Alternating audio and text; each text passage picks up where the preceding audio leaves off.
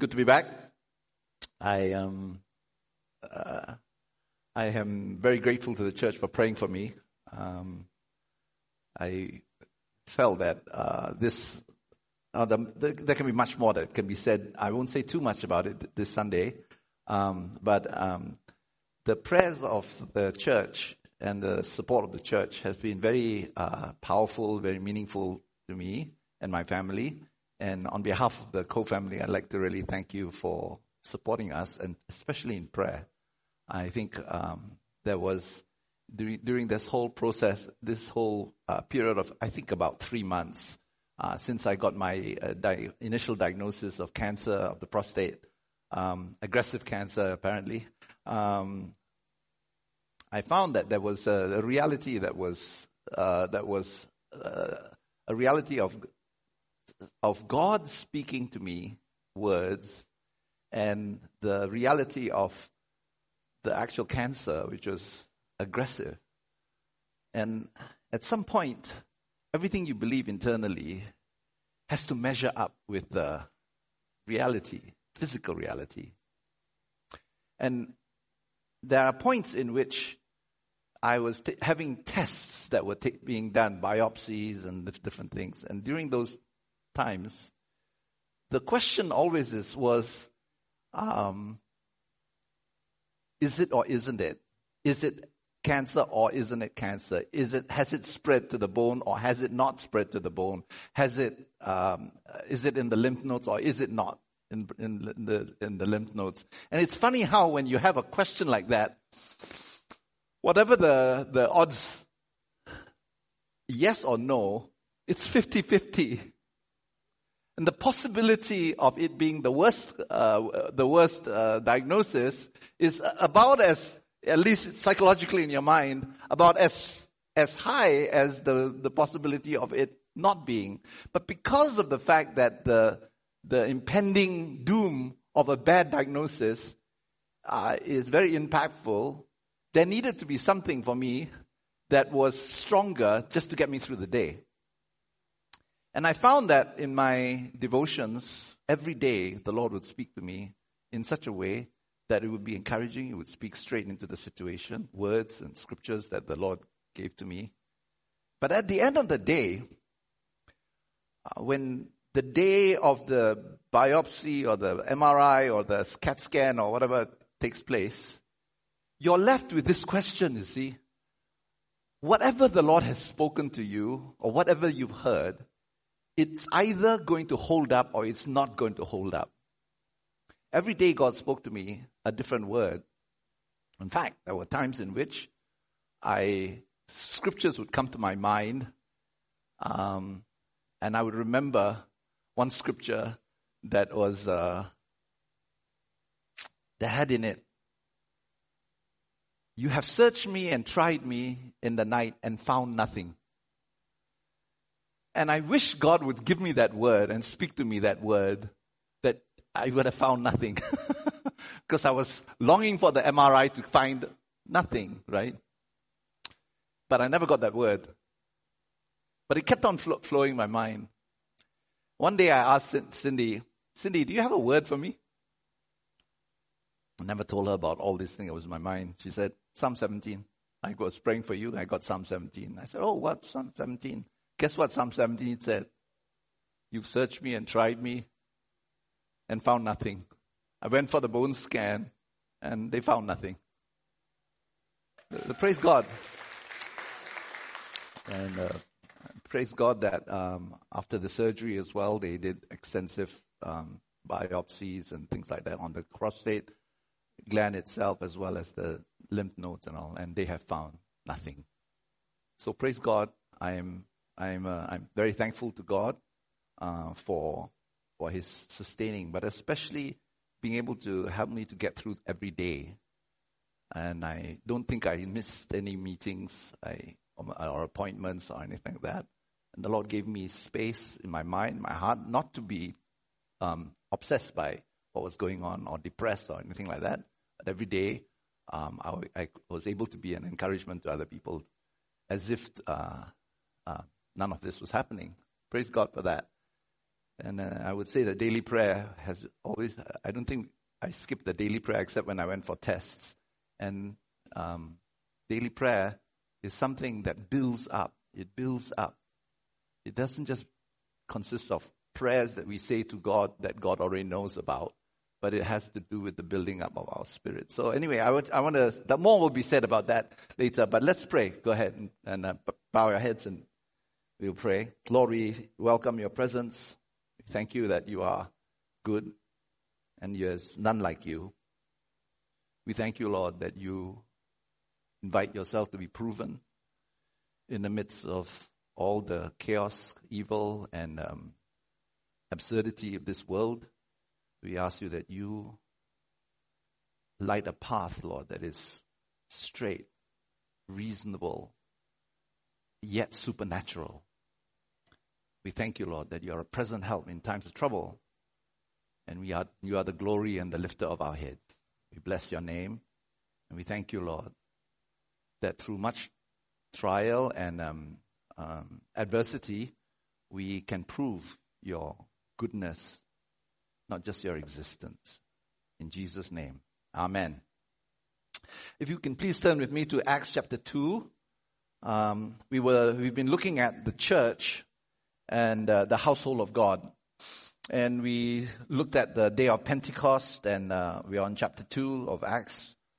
And uh, we, shall, we shall carry on. um, Peter gave his sermon, and he spoke about the coming of the Holy Spirit. Do you remember that? He spoke about the Pesher formula that rabbis and, uh, and, uh, and, and the Jewish people had looked forward to, the, the Pesher formula, which says, this is that. Because the prophets that they studied always said that there will come a time in which there would be the coming of the Messiah, the coming of the Holy Spirit, promised, right? In which God will reverse all the effects of the Tower of Babel. Yeah. And uh, when Peter gets up to speak, filled with the Holy Spirit, he's, and he and they all see these people speaking in tongues in, in the languages of real earthly languages, not just heavenly languages, real earthly languages. People from all different parts of the world, the known world, at least known to them. Uh, Peter said, you see this? This is that. And that's the Pesher formula. He was speaking about the coming of the Holy Spirit. It is impossible for us to think about church without the Holy Spirit. Church is not the organization of human beings for our own mutual well, uh, benefit or for our own clubby purposes. Uh, the church is not according to the, our own agenda. It has to do with God doing something. If God isn't doing something and we're not following the thing that God is doing, and if it is not real, then church is a blinking waste of time, right? So it's just an absolute waste of time. It's not the most interesting, most, I mean, it's not the most exciting thing unless God is in it, you know? So I, I don't know how many of you come from a Christian family. Uh, I'm going to tell you stories about, about this. Uh, I used to go up to a small town where my grandfather used to live. Uh, uh, it's called Taiping, very small town. And uh, one of the, we loved going to Taiping, except for one thing. He make us go for prayer meetings every Wednesday. The church was caught, the, the, the family was caught up in church meetings and I just remember just feeling Taiping is great except for the fact that you have to go for prayer meetings and, and all that, right? Um, and I, and I remember thinking, thinking that and, and, uh, and, and I, and, and knowing how boring it is.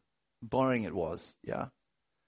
But there was, it's funny because at the end of it, my sisters, my brothers, uh, and I, after the prayer meeting, we'd regret it. We would try to find all kinds of ways to get out of it. But, but at the end of the prayer meeting, after we finished from the prayer, prayer meeting, we feel really happy.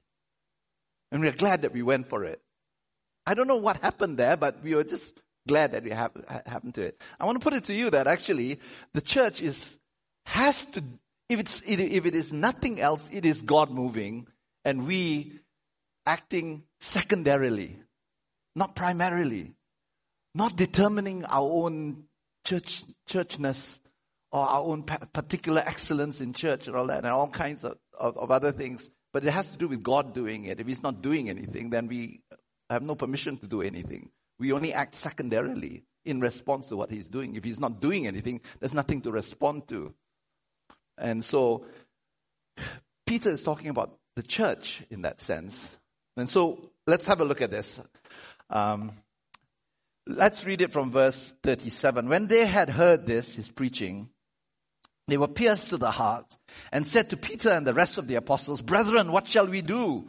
Peter said to them, Repent and each of you be baptized in the name of Jesus Christ for the forgiveness of your sins and you will receive the gift of the Holy Spirit. So the, the preaching comes to a point where the point is the Holy Spirit is going to be given. That is the point. The point is not the church and not, not, not the point of, the point is not kind of be good, is that the Holy Spirit is going to be given, right? Repent and each of you be baptized in the name of Jesus Christ for the forgiveness of your sins and you will receive the gift of the Holy Spirit. For the promise is for you and your children and all who are afar off, as many as the Lord our God will call to himself. And so you have this thing. The Holy Spirit is given to your children. Not only to you, but to your children. Those who have, your children who are far off as well. Yeah? Your, the, the, your children who are far off will receive the Holy Spirit. The Holy Spirit is the point. The Holy Spirit is the point. God being, uh, the Puritans call it being godded with God was the point, right? So, that's the point of his message. And then he says this.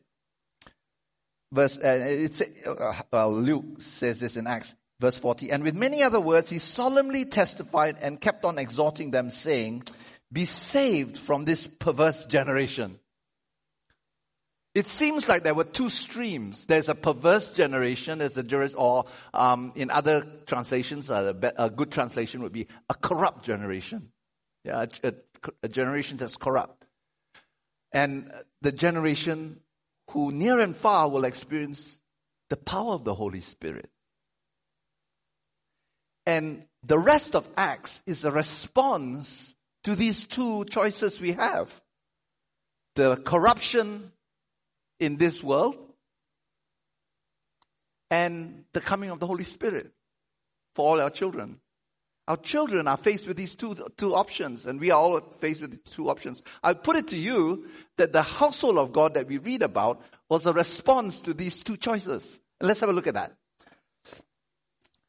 Be saved from this perverse generation. Verse 41. So then those who had received his word were baptized. So that means in following from that, right? Following from that, ensuing from that, um, they were baptized. And that day there were added about 3,000 souls. They were continually devoting themselves to the apostles' teaching and to fellowship, to the breaking of bread and to prayer. That is the response. They were continually devoting themselves to the apostles' teaching and to fellowship and to the breaking of bread and to prayer. Everyone kept feeling a sense of awe and many wonders and signs were taking place through the apostles and all those who had believed were together and had all things in common and they began selling their property and possessions and were sharing them with all as anyone might have need. Day by day continuing with one mind in the temple and breaking bread from house to house. They were taking their meals together with gladness and sincerity of heart, praising God and having favor with all the people. Right? So we've seen that the response of the church organizing itself together was a response to the Holy Spirit. Now, I've been in the church long enough to know that many people and books have been written about the verse, verses, um, verse, verses 43 onwards to verse 47 and it becomes and and many manuals have been written about how to organize the church, right? Of well, we've got to have communion, we've got to have preaching, we've got to have uh, sharing one another, and there are um, a, a, a, sort of certain, certain kinds of Christianity that take kind of like sharing goods and not considering these goods themselves belong to themselves. A certain a certain communalism or communism even in in Christian form. I put it to you that actually all those things are just ensuing from the coming of the Holy Spirit and saving themselves from the corruption of this generation, saving the next generation.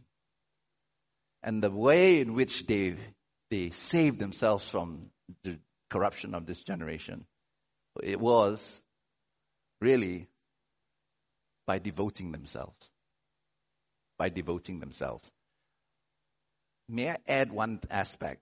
As they devoted themselves, There's something here there. Verse 24, they were continually devoting themselves to the apostles' teaching and doing fellowship and to the breaking of bread.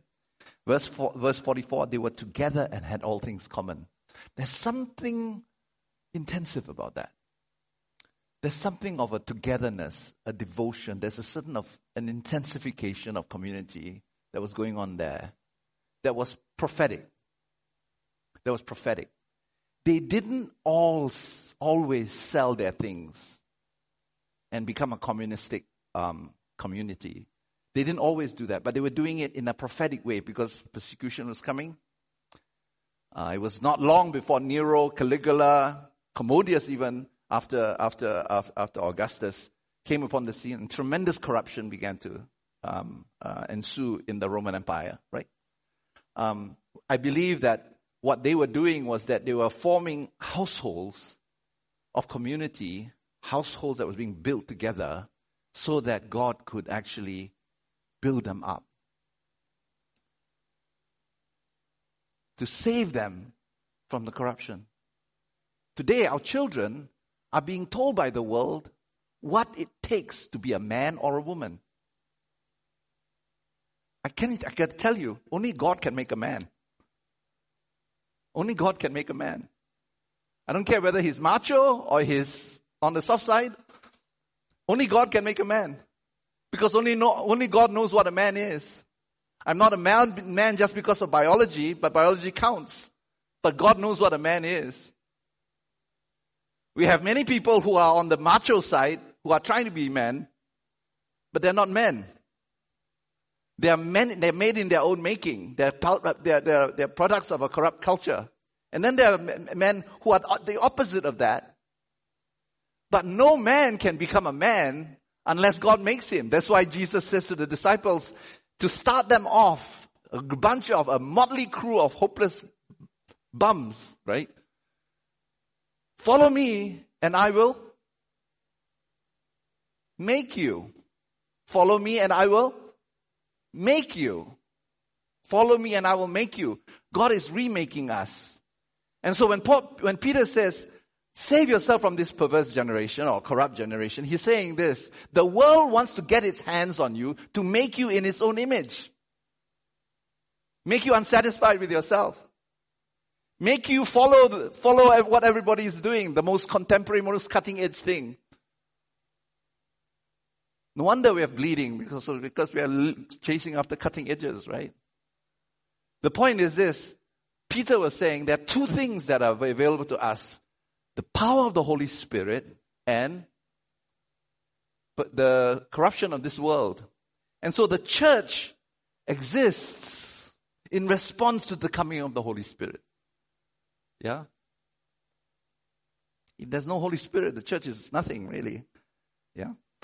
And so I want to look at this. Verse 42 says they were continually devoting. What do they do? They're continually devoting. They're continually devoting. It speaks to me of a certain way in which the church was together. And they were praying together. And as they were praying, there's a dynamic that happens when they came together. The church today is sort of, I'm in my small corner and you in, in yours, and we all do separate things and we come together on the church on Sunday for two hours and then after that we go back and do our own things. We hear the sermon so that we can apply it out there. Yeah? But there is a, something special that is happening in the church in which when we get together and pray and, and are built together, God is actually building something that's tremendous. Yeah? Something really tremendous. And may I suggest that actually when, when the church responded to the coming of the Holy Spirit, they responded in haste to this amazing thing that could happen to them, that the Holy Spirit could direct them, empower them, and do miracles in their, in their midst. So they want to be, wanted to be there for that. I want to invite you to be part of that. But for, because we as a church don't just meet on Sunday. We actually meet every day. Because of the fact that there is a build up of something that happens between us and between us and God that is increasing and that has been increasing for these past two years. I don't see how it can, can, have, can happen without some form of that. Yeah. But it's, it's, it's, we'll come back to it. There's a way in which God is building a house. And I want, I want to share about one aspect of this house that God's building, and that has to do with the next generation. We as a church are not just a church for the adults, so that the children are kind of shunted away to a little space, space that we kind of make do for them so that we have enough, enough toys to keep them occupied. The church is not that. The church is a place in which the next generation is raised up. The Holy Spirit is for the next, for your generations, for generations near and far. So in that sense, I, I think that the church has to rethink itself because of the fact that we tend to think of church as for the cool people around aged what?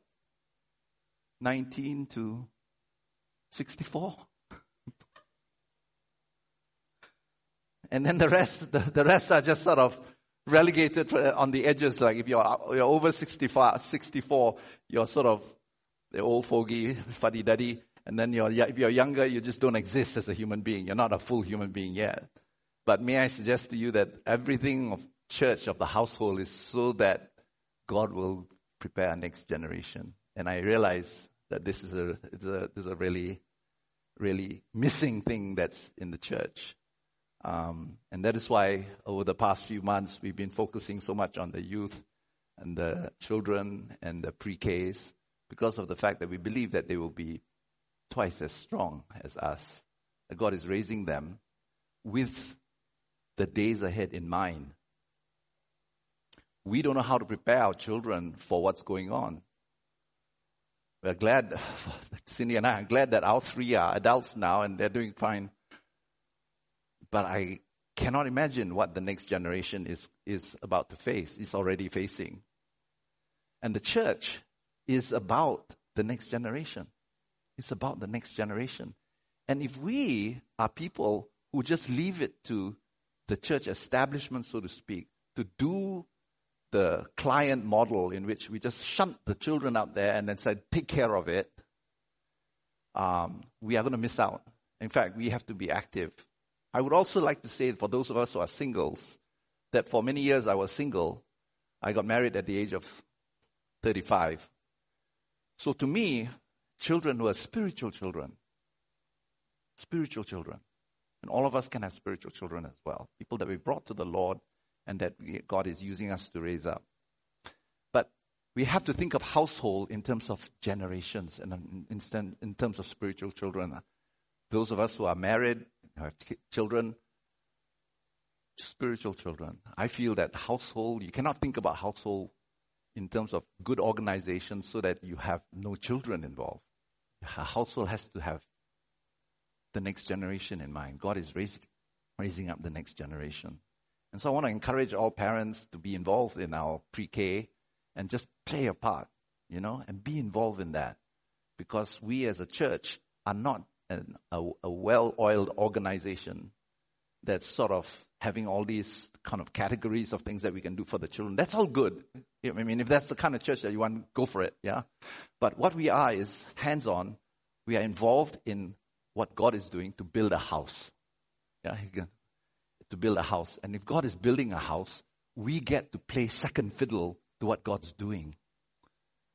We all play second fiddle to it.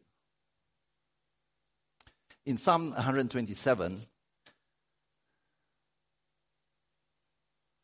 it says, Unless the Lord builds the house, they labor in vain who build it. Yeah? Unless the Lord builds the house, they labor in vain who build it. I don't know what kind of house you and I are, are, are building, but if it is not something that the Lord is building, then that, that He has no part in it. Unless the, as, unless the Lord builds the house, we labor in vain that build it. Is the Lord building this house? Is He building your house? Actually, tacit to this is you can you can put it the other way. The Lord is building your house. Don't sweat it. God is building your house. Not you. Anything that you do that's not the Lord, it's going to be in vain anyway. So the parts that God is building are going to last. The parts that you are building are not going to last. Right? Unless the Lord builds the house, you labor in vain, whether it's a marriage or it's a, it's a, it's a, it's a house of your own life. That includes people who are single. Unless the Lord is building that house, it's in vain. That means what he's saying is this, God is drawing a distinction between the house that God is building and the house that we are building. All our dreams. And the Lord says, I'm building your house. And I want to say that if that is the case, I want to look very closely at what God is doing. I must let God have, have the agenda for this house, for this church, for my house, my house, the core house, household as well. Amen. Unless the Lord builds the house, they labor in vain who build it. Unless the Lord guards the city, the watchman um, keeps awake in vain. And then you jump to verse 3. Behold, children are the gift of the Lord. The fruit of the womb is a reward. Like arrows in the hand of a warrior, so are the children of one's youth. How blessed is the man whose quiver is full of them. They will not be ashamed when they speak with their enemies in the gate. So you're talking about the house. The house cannot be extricated from the children. And what the psalmist is basically saying is this you're blessed because God has, you are blessed if you have children because God has purposes and destiny for them. They're like arrows. They'll speak to the enemy at the gate. In fact, one translation says they will, they will spurn the enemy at the gate. Or they'll make him turn, make it turn around at the gate. God has dreams for our children. Spiritual children as well as physical children. God has plans for that. I know it's hard for us to think about it because of the fact that we've seen so much tragedy, devastation in that. But I want to tell you that actually God has other plans for your children. He has other plans for your children. The devil has plans. The world has plans. They have, they'll, they'll, they'll, they'll, they have a plan for your children. And they're active about it, but God has plans. God has plans for your children. Your children may not be even with the Lord right now, but God has plans for them. Amen? You may not have children right now, but God has plans for you. God has children for you, whether spiritual children, physical children, He has children. That's what house is all about. That's what household is about. Okay? All right. So I'd like to say a little bit more about this as we as we carry on today. Um, if you can turn with me to Psalm 89, just, let's talk about the promises of the Lord, what the Lord is doing.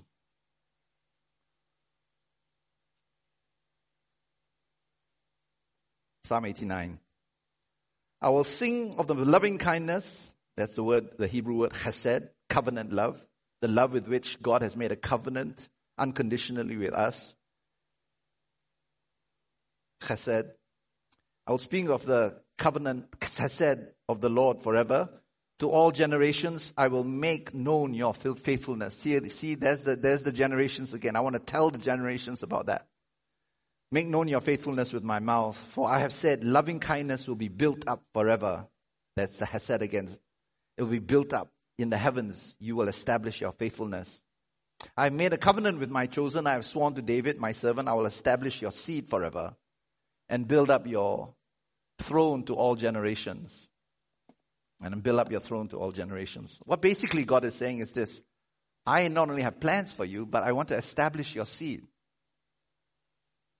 I cannot think of anyone who's so successful, so, so high and mighty, that they are not touched by this vulnerable place in their own heart in which they're concerned for their children. But God has plans for, for them. And He is active in these things. And if we can tap into that, we would have a very different life from the stats, from what the stats are showing. He says, I will build up chesed, covenant love, Covenant love was the covenant that God made with Abraham, Isaac, and Jacob for their generations and all the generations to come. I'll make them the head, not the tail. I'll make them a blessing in, the, in all the earth, right?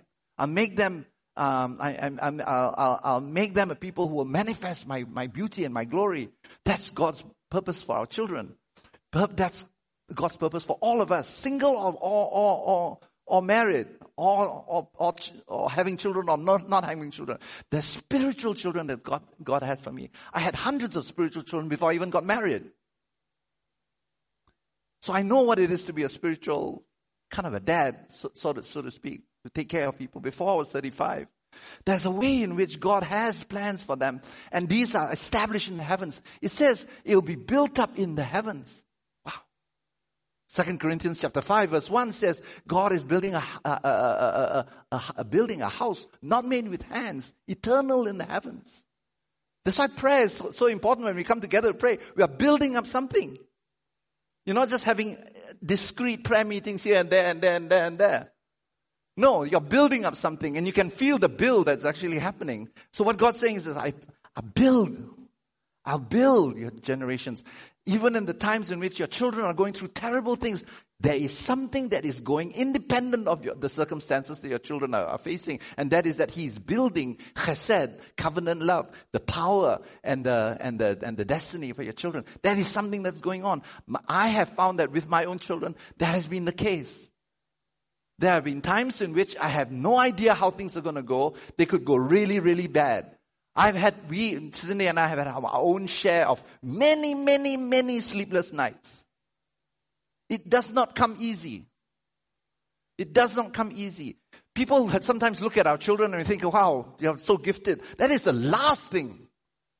That is nothing to do with thing. I think Americans are completely wrong many times when they say, you're so gifted. Gifted? Fifted. That's nothing.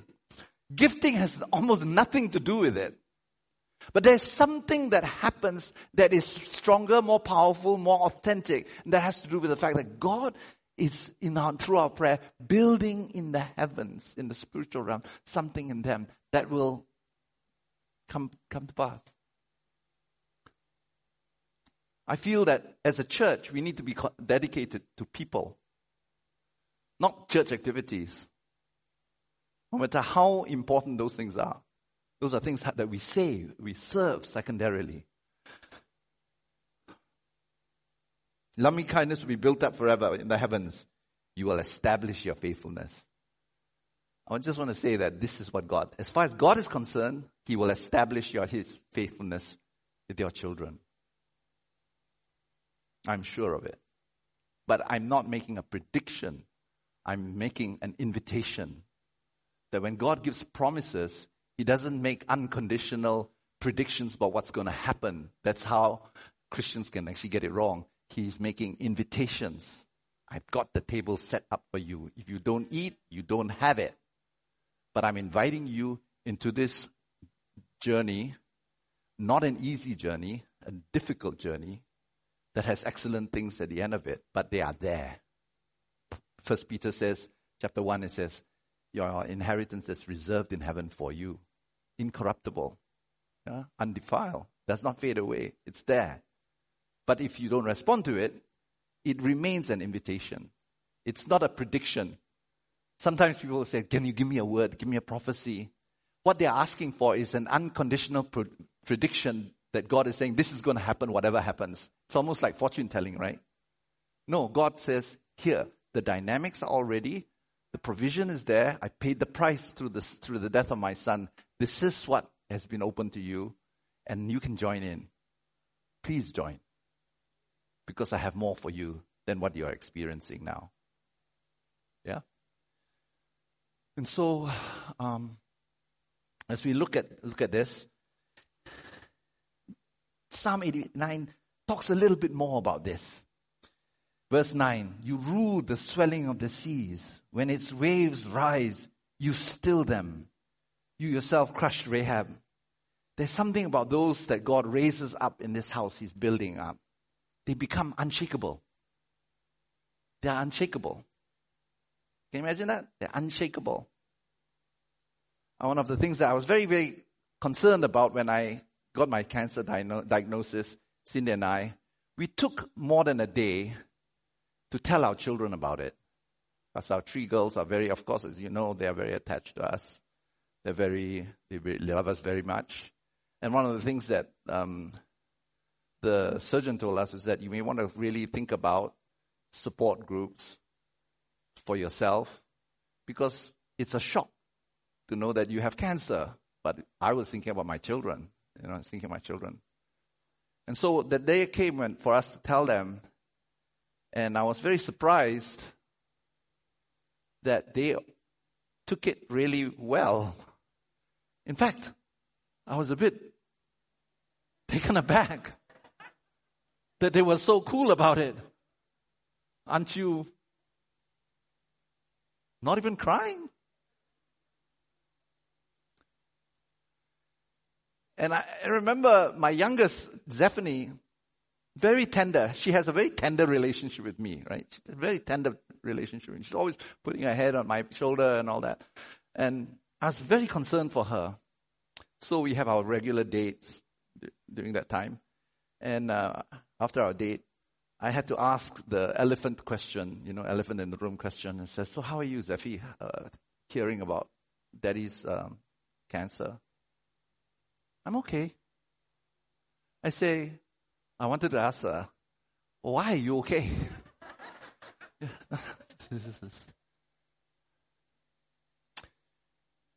and then she said, the Lord spoke to me about this before. I had a dream and the Lord gave me words. And I dreamt, I dreamt that we were all as a church in this playground and there were some bad people who are on the, on the side. They asked you to come over. And they wanted to put something that's dangerous in your hands. And they put that thing in your hands. And she said some, and I'm, I, I, I must be very careful that I don't get it wrong because I'm sure she's listening to this sermon. Um, and you threw it to the ground and there was an explosion and it's almost as if like when there's a kind of waves of, of sound that goes out and something, some spiritual explosion took place. And says, I knew that God was going to do something. He's going to defeat the enemy in some way through that. And she very quietly, she would tell me, like, these are the things that God spoke to me. She shared with me different scriptures that the Lord had spoken to her in, your, in a devotion. At the end of that, when she, came, when she, when she was coming back from Princeton, she had just had her exams, of course. But Cindy asked her, How are you doing, Zephy? And Zephy says, I'm exhausted spiritually. You know why? Because she was praying for me. She was praying and doing spiritual warfare. Yeah, she was praying for me. Lisa, completely cool as a cucumber. And just encouraging me, just more concerned about me than anything else. Just completely encouraging, sharing words, sharing, sorry, um, uh, uh, songs, songs with me. Now, Eliza and, and Kaylin were undergoing tremendous pressure because of them starting their exams on, in dentistry as well as medicine. And so Kaylin in particular was going through tremendous difficulty. And the problem about that, the thing that made it uh, more complicating was that she had been uh, uh, researching urology. So she was, she had been in Keck, you know, in the urology department, just knowing a lot. The more she knew, the more alarm there was cause for. And, uh, and in the midst, of that, I would ask her, how are you doing? And, and she would be completely steady, completely steady about it. And I know she was going through a lot.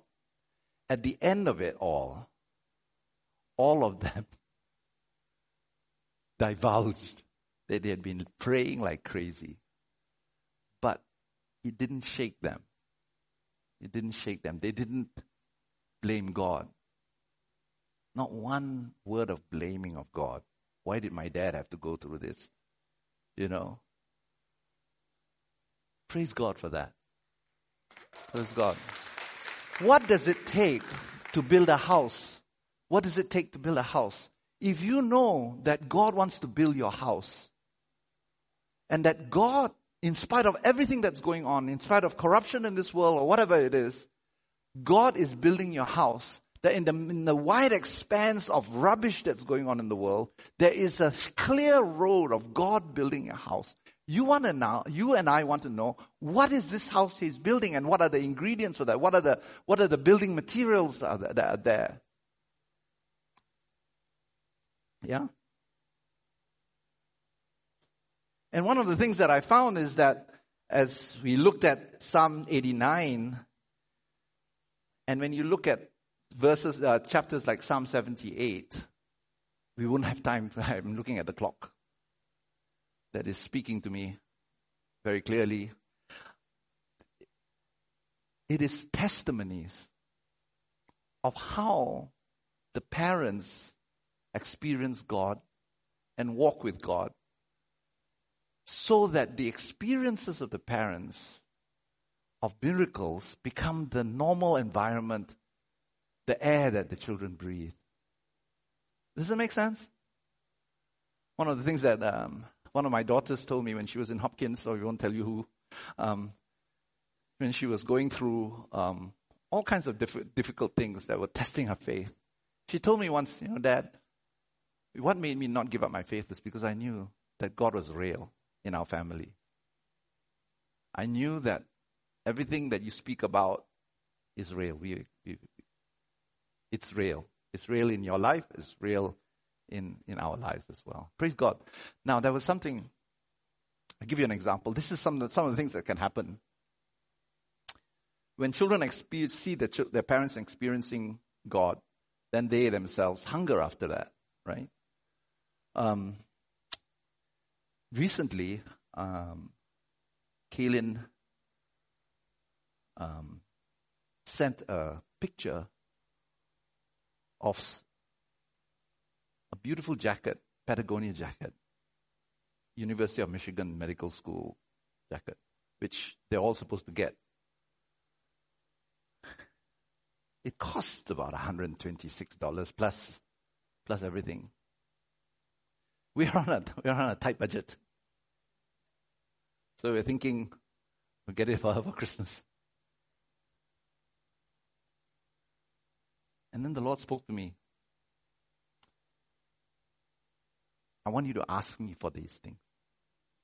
Not for Christmas, just ask me so that she will have it. And my heart wanted to get it for her. Not for Christmas, but just get it. And so Cindy and I made an agreement like, we're going to get it for her if the Lord gives it to us. And the Lord had been speaking to me. You know, Psalm 21 says, He asks, He, uh, he gives him his heart's desire. And I found that, you know, as I've been walking with the Lord, the Lord is always saying, ah, ask, just ask, ask. And I found that everything I asked for, God seems to be giving. And I'm surprised by that. So he said, ask. So we didn't tell Kaylin, we didn't tell any of our children about it. And we said, Lord, I'm asking for this. And of course, if we get it for Kaylin, we have to get it for the rest of our children as well. So it's extra. So we're not asking for a specific provision of $160, but we're asking for times three. Actually, 120, but there's mail and all that. 160 total if you include mail. Two days ago, check came in the mail for $1,100. so we could pay for that as well as, as well as that. And I, and I told Kaylin, you know, this is what God did. We wanted God to give you. That shows how much God loves you. Not just how we love you, but how much God loves you. Does that make sense? So these stories happen in our family a lot. It's happened a lot. So when your children are being brought up in situations in which your, the parents who may not be rich, okay, may not have resources, may not even have that much education, are able to see the God thing happen. Not out of their own smartness, out of their own powers, their own strength, but because of God. The ten- tendency is for children to believe easily that God is real, but more importantly, that He loves them. Amen? Isn't that amazing? I want to put it to you for those of you who are parents. I was going to say put God to the test, but we Americans have a way of getting that all mixed up and all got twisted and, and convoluted. Not put God to the test. Just follow God and ask God. Ask God for things. Allow God to be put first in your life. When you allow God to be put first in your life, it may make you feel like you are disempowered. You don't look that good in the eyes of the world. You don't have that model, cool, cool sheen about it. But you are desperate. The world needs genuine miracles. They need genuine miracles, things that can't be explained away. And when you grow, grow up that way, it's, it's amazing. So that's one. The second thing is this. Um,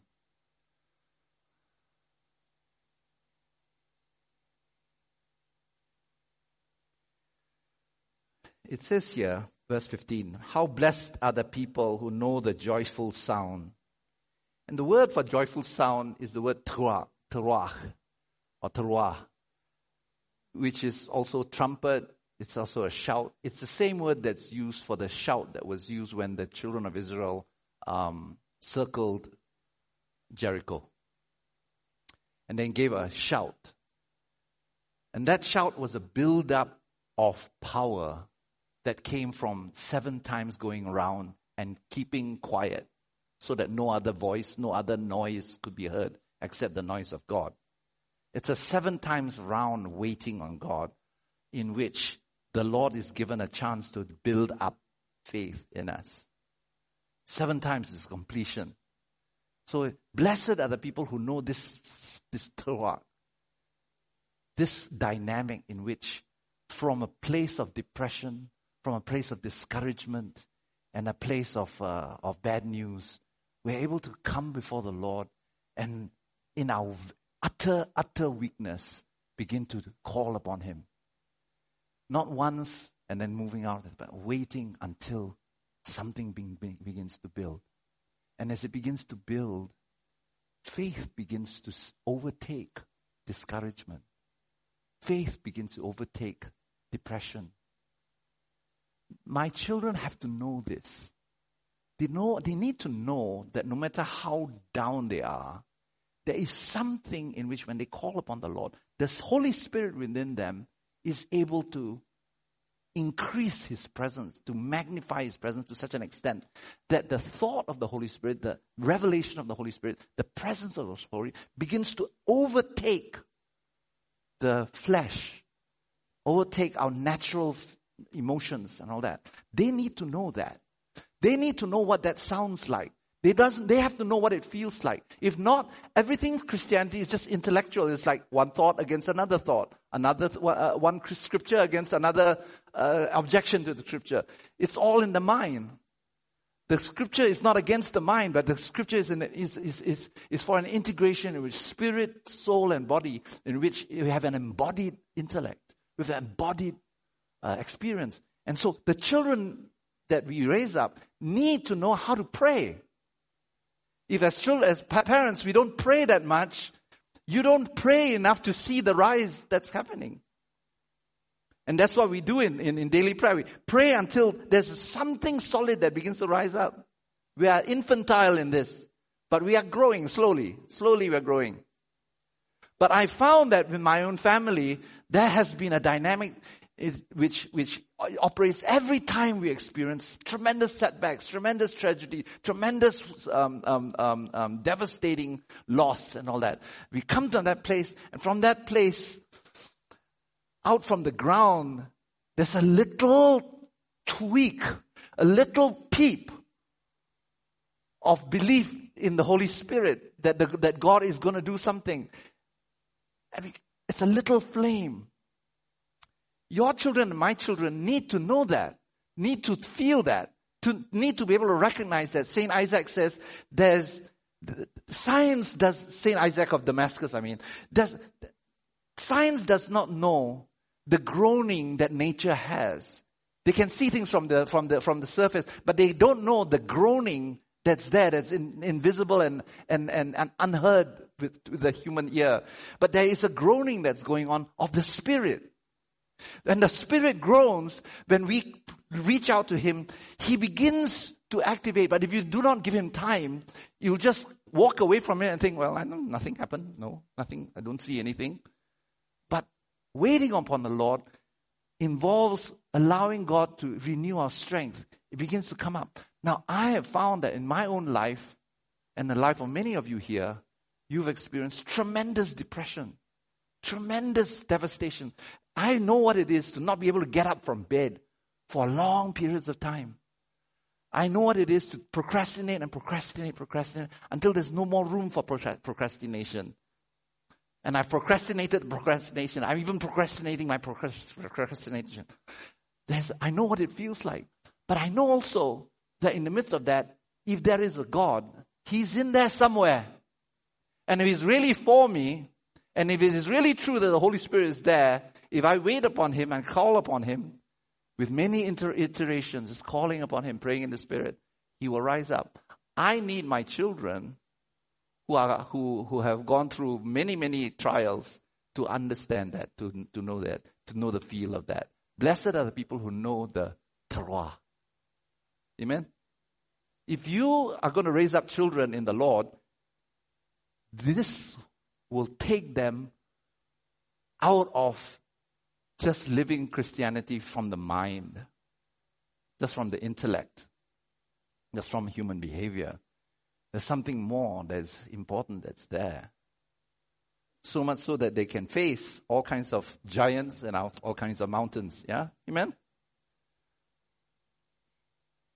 So my children are, are growing in that. I have to tell you though, that all I'm telling you about is not about my family. It's about something bigger that's, hap- that's happening, that God is doing for all of us. We are part of something bigger that God is doing. We're not just isolated nuclear families, just trying our best to do, do what we can with them. God is doing something. God is doing something. My three girls are part of nine girls who are cousins that my brothers I was going to say own, but no, have. And these nine girls are girls who are precious because they've been brought up in such a way that they put God first in their lives. And they are fully involved in the work of the Lord. One of their cousins just preached her first sermon. Her parents, which are my siblings, two brothers, one sister, one is in Malaysia, one in Singapore, one in one in, in Perth, Australia. No, no, uh, Brisbane, Australia. They are in the Lord. They are being used by God. One of my brothers is a pastor, one is a dentist. He's a dentist to Lee Kuan Yew as well as the Sultan of Brunei. So he has the opportunity of looking at the Sultan of Brunei's teeth all the time. He's a witness. He's a witness. But my cousin, my siblings are children of my parents. My mom was one of eight children. They grew up in a small place called Taiping. I just shared, shared with you. She was one of eight uh, out of 12 children. My mom is now almost 90. Her sisters, many of them have dementia. I mean, dementia. They're all in the Lord. You, I hear that when you have dementia, who you really are, all your frustrations and all your, your, the state of your soul begins to be manifest. Have you heard that? So one of the things that my children and I love, and my, and my, my family, Cindy, love to do is to go back to Malaysia and see our aunts. There's, uh, there are about five of them. Is it five of them? They're all unmarried and they're in their 80s and 90s. All but one of them, I think, has dementia. One has Alzheimer's. If you go and meet them, yeah, they're in their 80s and 90s, you will not stop laughing because they are full of the mirth of the Lord. They cannot remember anything. You, you say something, they will tell you, ask you the same question one minute, no, not five minutes, but one minute after they, you just said it. They've asked you the same question, they keep on doing it. Then you ask them, let's sing together a hymn. And they will not need a hymn book. They will just remember. So I look at them and I think their mind is filled with, honestly, a careless joy and hymns. and scriptures. It's not a bad way to go, you know. I hope I, I, I will be that reduced to that. My uncle, who just passed away, was a lawyer, a great talker, but towards the end of his life, he didn't say a word to anybody. But when it came to remembering scripture, he would just, he would just quote scripture and, and, and, uh, and, and share hymns. These 12 grew up very poor. Very, very poor. But all of them are in the Lord. They're all leaders. From a small town called Taiping, they spread out through the rest of Malaysia and became leaders. And became leaders in the charismatic movement. They were Plymouth Brethren, didn't believe in things of spirit. Then the Holy Spirit came and set them all on fire. Set them all on fire. And the whole country, I would say, was impacted by that. Business people, you know, and just all the walks of life were impacted by them. It's amazing. It's amazing. My mom married my dad, who, before he became a Christian, was a staunch Buddhist. Staunch Buddhist. He came to the Lord, and when they became a, a couple, he brought all his relatives to the Lord. And uh, when uh, he and my uncle, my, my, my wife's brother, came together during the charismatic movement, the Lord spoke to them to start a church. You got to understand, my father is a very quiet man, hates to be, be heard, hates to speak too much. If you look at him, you dismiss him. He's not that tall, very short, just very quiet, very humble man. But that day when he, they, he and my uncle decided that the Lord was leading them to start a church, they didn't even know what to do to start a church. They didn't know how to preach. Well, my uncle did, not my dad. My dad knew some, but just hated preaching, right? And they started a church, and the Holy Spirit fell, and miracles started happening. Malaysia is a Muslim country. But in KL, you see the church. I thought I'd show you a few pictures. This is, this is my grandfather and some of his children. Not 12 yet. Let's look at the other one. And this is the church they started. Not bad for someone who just doesn't shies away from preaching. In fact, my whole family is just not like preaching. I'm the biggest big mouth I'm the big mouth of the family. I'm the one who preaches. The rest of them just don't, don't like preaching. My grandfather, the, the father of these 12, was a very, very quiet man. Very, very quiet man. He brought, brought to the Lord by missionaries. These missionaries came, and that is why the Ko family do not subscribe to the Western view that missionaries are the bane of Christianity. We don't subscribe to that. You can believe that if you want, but not, not been our, that's not been our experience. Missionaries are good. They've been good to us, and we love them. Brought by white missionaries and came to the Lord.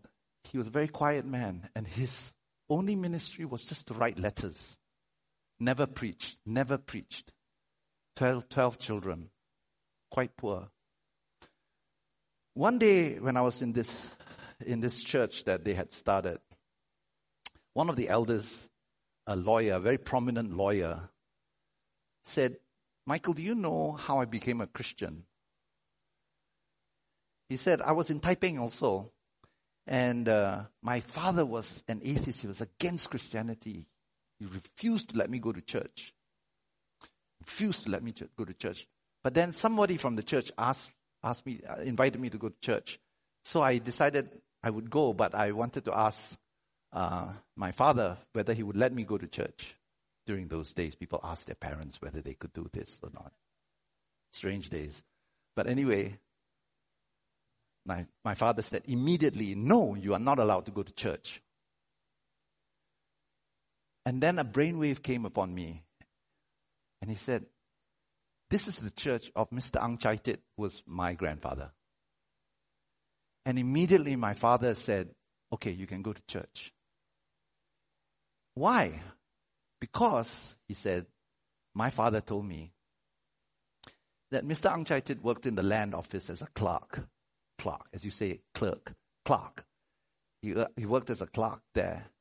And it is a quite low paying job. But because you are involved right there in the red tape, many land office clerks are rich people because they take bribes. And the accessibility of bribes is so easy, so easy. But the father of this lawyer said, but Mr. Ang never took a bribe. That why, that's why he's so poor. and because of that, I trust this church because he's the elder there. Later, later he became a Christian. Of course, he became a Christian. And so, I want to put it to you that his, from my grandfather onwards to my own children, there is something bigger than me or our family. It is bigger than us. We are part of something bigger. Does that make sense? It is something that God's doing in spite of the fact that the world may be going to pot. But there is something that God's doing. Amen? And I don't care whether you have children or, or not, or whether you are single or you're, you're, you're, you're, you're, you're, um, you're, you're, have, you're double. God has spiritual children for you. And God wants to build your house. Amen? Let us pray.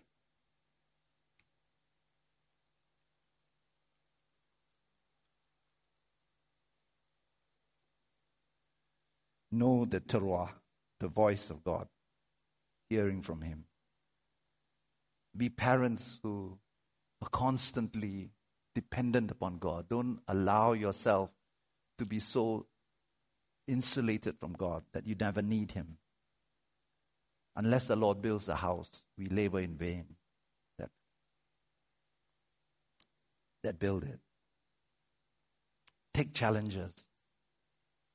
Every challenge will be a place in which God is actually working his mighty works. Put God first. As we consider the word that we've heard, perhaps God is speaking to you.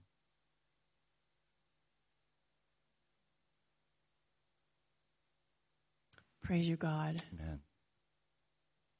Lord, we just thank you that one who had no beginning, that has been here forever and will be here forever, is so concerned about um, our life here on earth, even. We love you and thank you for loving us.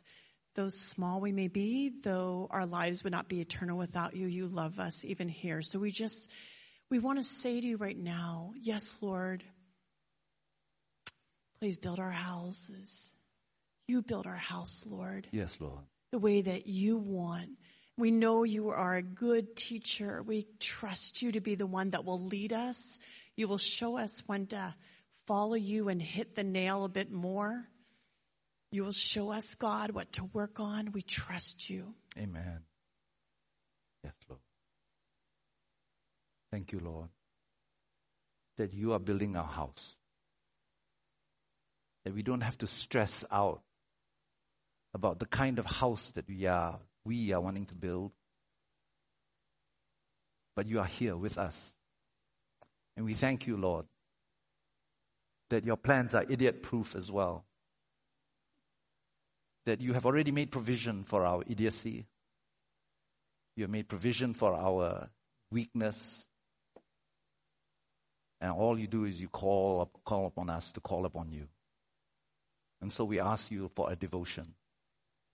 That in this house, in this house, this year, you will call out a people who are devoted to prayer, to the apostles' doctrine, to fellowship, the breaking of bread, and for being together.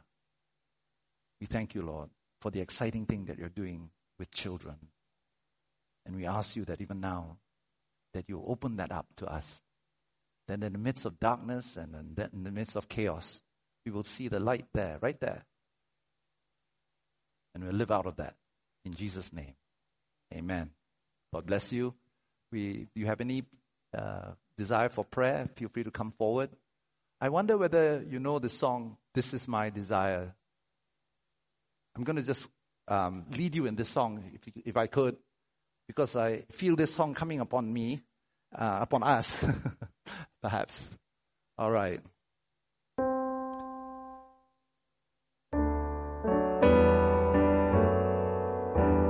This is my desire